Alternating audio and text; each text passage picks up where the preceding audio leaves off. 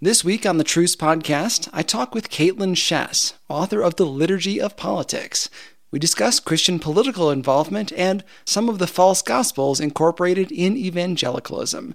Listen to Truce anywhere you get podcasts or at trucepodcast.com. This is Troy and Joel, and you are listening to Revived Thoughts. Where is there a man that is free from sin. In our hearts, we think wicked thoughts. With our mouths, we speak wicked words. With our bodies, we do wicked deeds. Every episode, we bring you a different voice from history and a sermon that they delivered.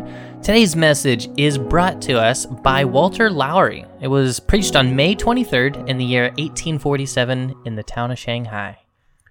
Walter Lowrie preaches a sermon on the punishment of hell. Eh, this is a basic evangelistic sermon, but what really impressed me about it was Lowrie preached this in China after having been a missionary there. And this sermon was a little bit special to me because I had lived in China, I've been to Shanghai. Just those kind of sermons, they always mean a lot to me because I can relate to them.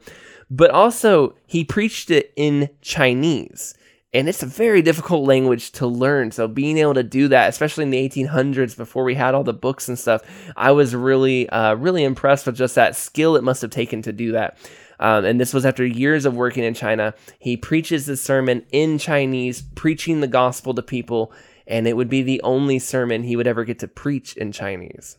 Yeah, Lowrie, he was a missionary to China, but he was from America. He was born in Pennsylvania in the year 1819. His life was not a very long one. We occasionally have these these preachers on the show where they just don't have that much time here on earth. He was born in 1819, he would die in 1847. That makes 28 years, which is kind of crazy to think about. That's about yeah. how old Troy and I are right now. I'm so. a little bit older, so I actually outlived this guy, which is a little bit sad, weird. Yeah. Most of what we know about him comes from memoirs that his father would collect of his writings and his life. When he was young, he was a good student, and he went to college at the age of 14. And I know we say, like, oh, back in the day, you went to college earlier, but 14 is still pretty young to go to college, even for that day. He went to Jefferson College and was off to a rough start because after being there for only a month, he found out that his mother had passed away. Yeah, not too long after that, um, and he took that very hard. I read a little bit of his memoir, and there was he was pretty pretty beaten up by obviously his mother dying. But um, at this school he was at started to receive just this big revival. Uh, many of the students going to school there during that time would make commitments to join the ministry. They were um, going to go on to be ministers, missionaries, stuff like that. There was just and and uh, his dad in the memoir kind of re- re- was talking about how like that they stuck with those commitments. This is what these people ended up doing. Um, and between the revival and the lives of all those students around him and him recovering from his mother's death, he really came to believe in Christ and knowing that that was a real thing and a calling on his life. Um, it wasn't long before that that he went to Princeton Theological Seminary and he started taking classes there. And it, it was around this time he had this conversation that I think really uh, began his interest in missionary work overseas.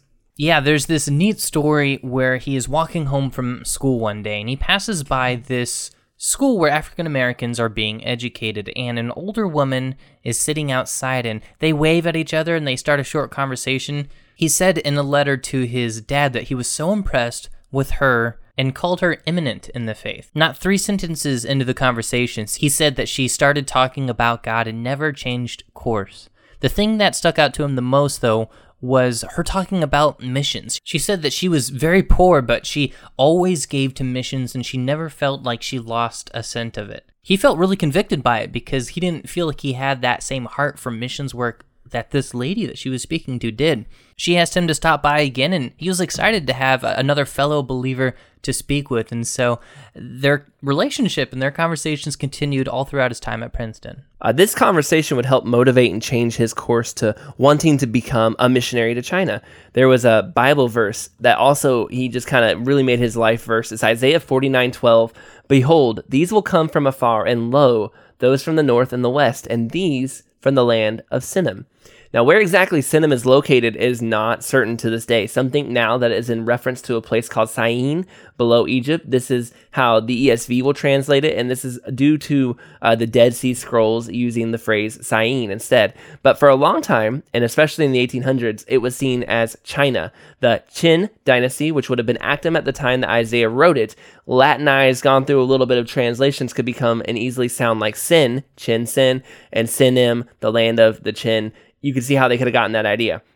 People of the Middle East did know about China, by the way. It wasn't completely, there were different time periods where these two uh, places, very far from one another, were aware of each other, even sometimes did a little trading. So it wouldn't be impossible for people from the Middle East to have known and even maybe written as far away as that remote place as the people of the Chin. So for Lowrie, this was something he felt to literally, he wanted to fulfill literally. Uh, during the time when missions and missionary work to China was in full swing. And you gotta remember, if you've heard some of our earlier episodes, you know, David Livingstone was supposed to be a missionary, and he was trying to go to China during the same time period. Um, and Hudson Taylor had, was prayed for and born during around the same time period. And but what's interesting, I thought was kind of funny. Livingstone originally wanted to go to China, but he actually ended up in Africa. Uh, our guy Lowrie, he originally, when he first heard of missions, he was like, "Yeah, I want to go to Africa, actually," and then he ends up going to China instead. Yeah, God sorting it all out. Yeah, he's just getting the right people in the right, right places. the right people in the right place. Part of what made Lowrie's story so different was that he was one of the first Presbyterians to really take the call to missions work in China seriously. When he got there to China, he, he did pretty well. People really seemed to like him. They found him very intelligent. They found him very kind, especially to those that he worked alongside with. He was dedicated. He would sacrifice whatever needed to happen in order to get what needed to be done done. He was very selfless in that sense. One of his better known works from that era was a book he wrote in 1846 talking about Christians and Jews in China. And it's kind of centered around a discussion from this verse in Isaiah that Troy mentioned. It was a book that was meant to, to reach out to kids in America and encourage them to come to China as well. Uh, he starts to learn the language, and, and, for the longest time, he had to work through a translator, preach and encourage the people he knew. Um, and he knew that New English, which were mostly Americans and Europeans. Uh, but he had a heart to see the gospel preached to those who were Chinese and they spoke only Chinese. After years of practice, you know, he gets his shot in Shanghai. Even though he normally lived in nearby Ningbo, he was spending time in Shanghai and was given this opportunity to preach the message and he, you know, he jumps on it. It's evangelistic and encouraging and he's telling people to really think about the future and, and what's going to happen to them after they die. Uh, one of the reasons he was in Shanghai is because there was a meeting of missionaries that had come together. They wanted a new version of the Bible for Chinese believers to understand and to help in the evangelistic outreach. This meeting um, was originally planned. They said we need to get a new Bible version going in 1843, but it took four years to get all the different leaders in a place where they could come to Shanghai and work on it in 1847. One of the men that was selected that was thought should be on the meeting committee was uh, Lowrie. He, he has a good command of the Chinese language. He could do a good job. Uh, he preaches this in May, and a few months later, in August, when he's leaving Shanghai, he sets sail for Ningbo but the boat that he's on gets attacked by pirates and he is pushed overboard and he's lost at sea. Uh, people were devastated. He had he kind of became a hero, a little bit of a martyr there, but it was a shock to everyone. And his name became pretty famous. Actually, a lot of people got to know him, especially in the Presbyterian mo- movement. Uh, his dad published his memoirs uh, with a collection of letters and some sermons he preached in China. And this was the one that had the Chinese language alongside it because again, it was preached in Chinese.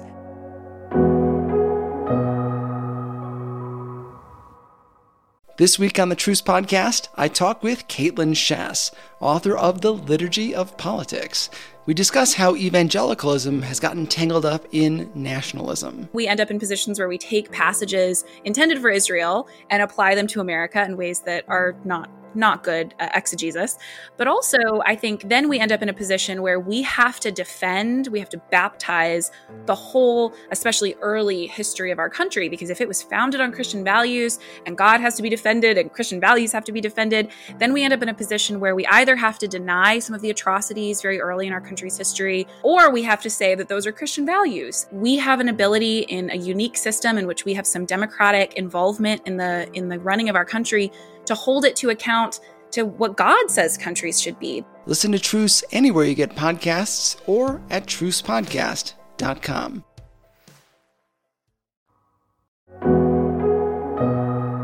Uh, the Bible version he was helping, by the way, did end up getting published in 1856. Yeah, tragic and it's terrifying. The idea of, I don't know, just being pushed off a boat and being left to Yeah, eventually drown. We don't know if it was a quick thing where he just was thrown overboard and he immediately died, or did he get stuck in the water for a long time? Right. We, we don't have that detail of the story. Yeah, wow.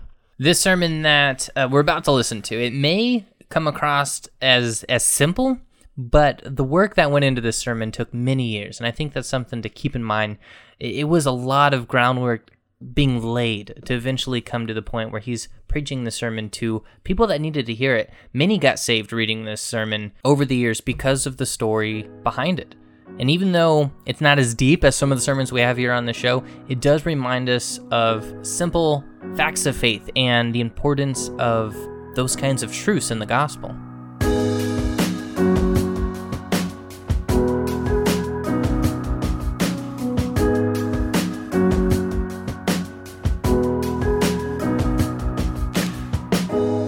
Days, we hear everybody talking about the pirates. Oh, they are so numerous. A large number of vessels at sea have already been captured by them. The merchant vessels didn't harm them or bother them, so that they had no excuse for seizing them. Besides, in doing so, they violate the laws of the empire. And you will ask, what is to be done about this? Of course, the officers should go out and seize them and punish them. They should behead them or punish them by whipping. Everyone will say that they deserve to be punished.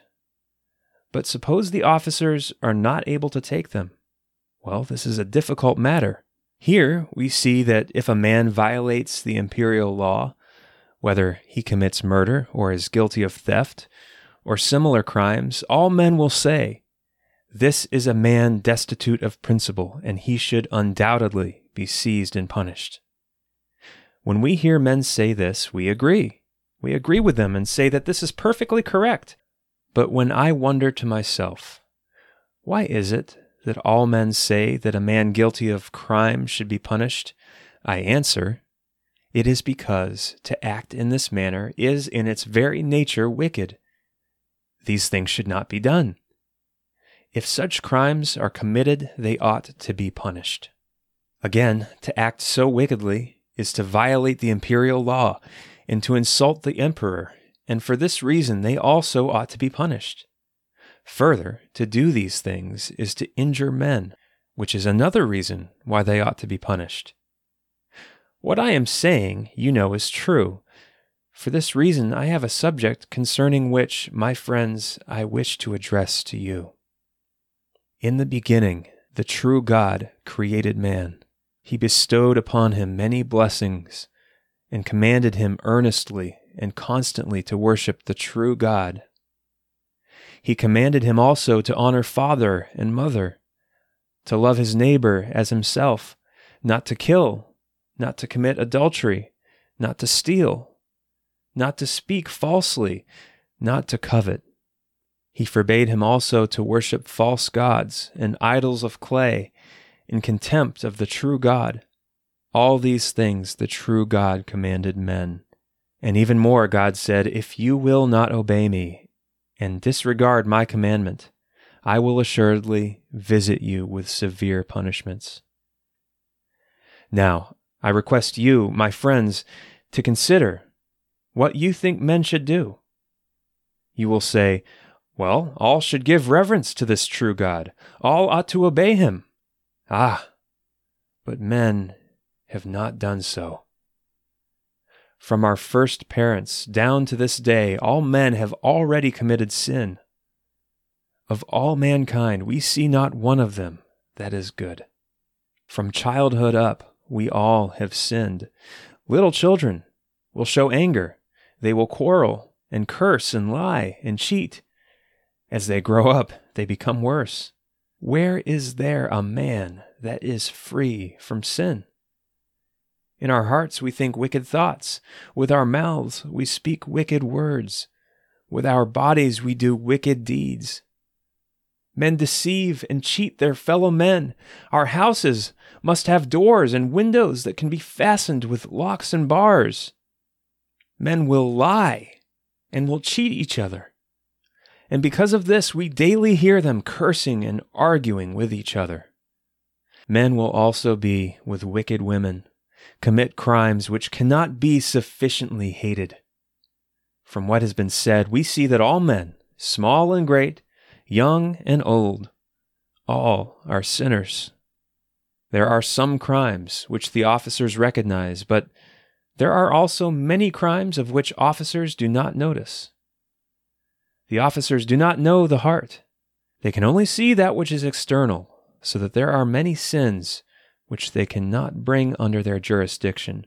Moreover, there are some wicked men whose power and influence are so great that the officers wouldn't dare bring them to justice.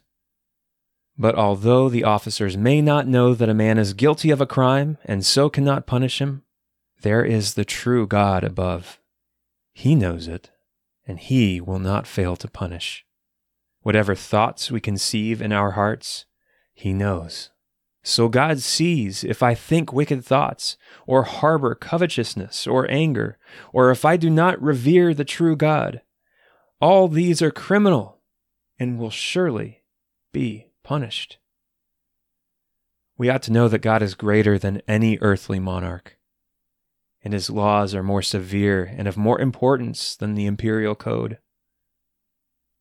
Therefore, if men sin against him and treat him with contempt, it is inevitable that Ni Ying Sung Yu Ao Pao, the evil must receive an evil payment, as you say.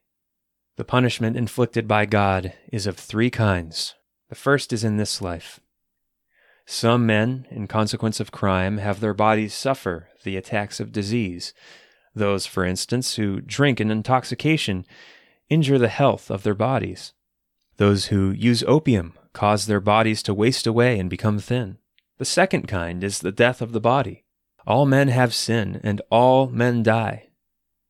If we suppose a man who never committed any crime and was entirely sinless, he would never die. But there is no such man, so that all men must die. Disease, pain, death, burial, corruption are the lot of all. But the third, the third is the most severe and terrible, and it is to be greatly dreaded. Sickness and death, although bitter in the extreme, do not extend beyond the body. Within the body there remains the soul, the most precious part, never dying. The body dies, but the soul can never die and is not subject to corruption. It is immortal. Therefore, after the death of the body, the soul remains and is capable of suffering. What suffering? It is the torment of hell. After death, there are but two places. One is hell, the abode of the wicked. This place of torment we should be terribly frightened of. All wicked men will dwell in it, and it is the abode of all devils. It is a place burning with fire, and the wrath of God, like a mighty wind, makes the fire more intense. He causes it to burn with increased fierceness. The torment of hell is endless and unceasing, so that we should greatly fear it. The people of China say that in the seventh month all the spirits in hell are allowed to come out, and that we should at that time spread tables and prepare food for them to eat. All this is the doctrine of the Buddhist priests and is wholly lacking any proof. It deserves no attention and is unworthy of your belief. There are also some who say that after death men become dogs, horses, cows, or again become men. This also is not true. It is the doctrine of Buddhists and lacks any proof. Do not believe it. What is after death we cannot know. God above alone can know. He has given us the holy book to teach us. This book says that after death there are two places. According to men's works in this life, they will be repaid. The good those who believe in Jesus will go to heaven. But the wicked, those who do not believe in Jesus, will inevitably be punished in hell. Therefore, Jesus commanded his disciples, saying, Go into all the world and teach men my doctrine. Those who hear and believe will obtain everlasting happiness. But those who will not believe must fall into hell and be tormented, or literally receive bitterness my friends. Listen to my words. I do not wish to deceive you. I do not desire your money or that you should give me anything. My only object is to exhort you quickly to flee, that you may escape the wrath of the true God and the bitterness of hell. We are all sinners, and we all deserve punishment. How will we escape this terrible punishment? What way is there by which we may flee? I will tell you. There is but one way. One way.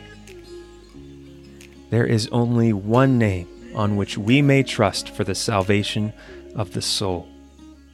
The true God has sent his Son to suffer in the place of men in order that he might save us sinners.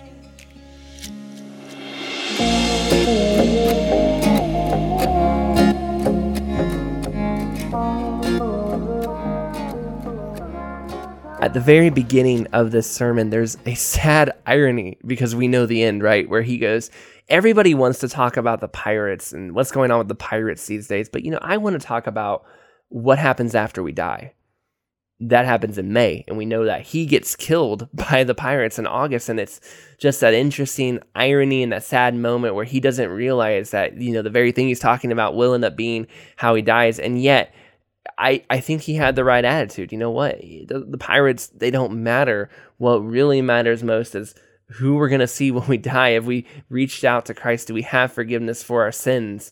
Has He made that impact on our life, or are we still thinking and hoping it'll be our works or something else? Are we even taking the time to consider it and think about it deeply? And, and maybe some of you are listening to this episode and going, you know, I, have been a, I've been a Christian for a long time. Okay, I understand that, but we also have to remember that there are lots of people around us who don't know God. And when we look at men like Lowrie and see the the the um, the links they went to to preach the gospel to the lost, I think we should all be encouraged and and also all be a little convicted if we're really making those links and strides in our own life.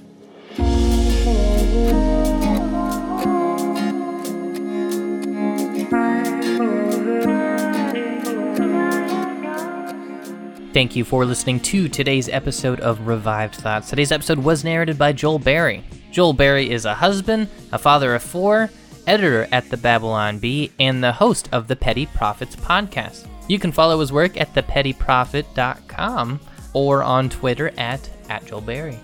We were also uh, on an interview on his show, right? We were a, on an interview on his show. He's fantastic. He's got a great voice. Great interview. One of the funnest interviews we've been on in a long time. It was, yeah. a, it was a blast. So uh, check out his podcast, if only to hear us on the show. Thank you so much for listening to this episode of Revive Thoughts. We hope you enjoyed it. And that if you did enjoy it, we always ask uh, make sure that you're subscribed.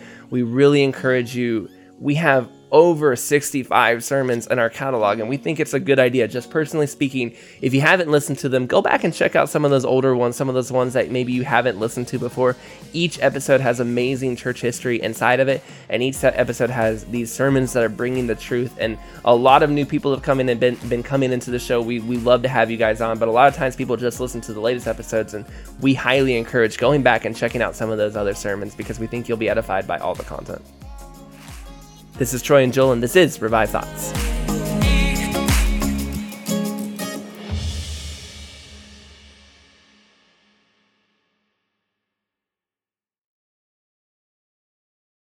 This week on the Truce podcast, I talk with Kaitlyn Schiess, author of The Liturgy of Politics.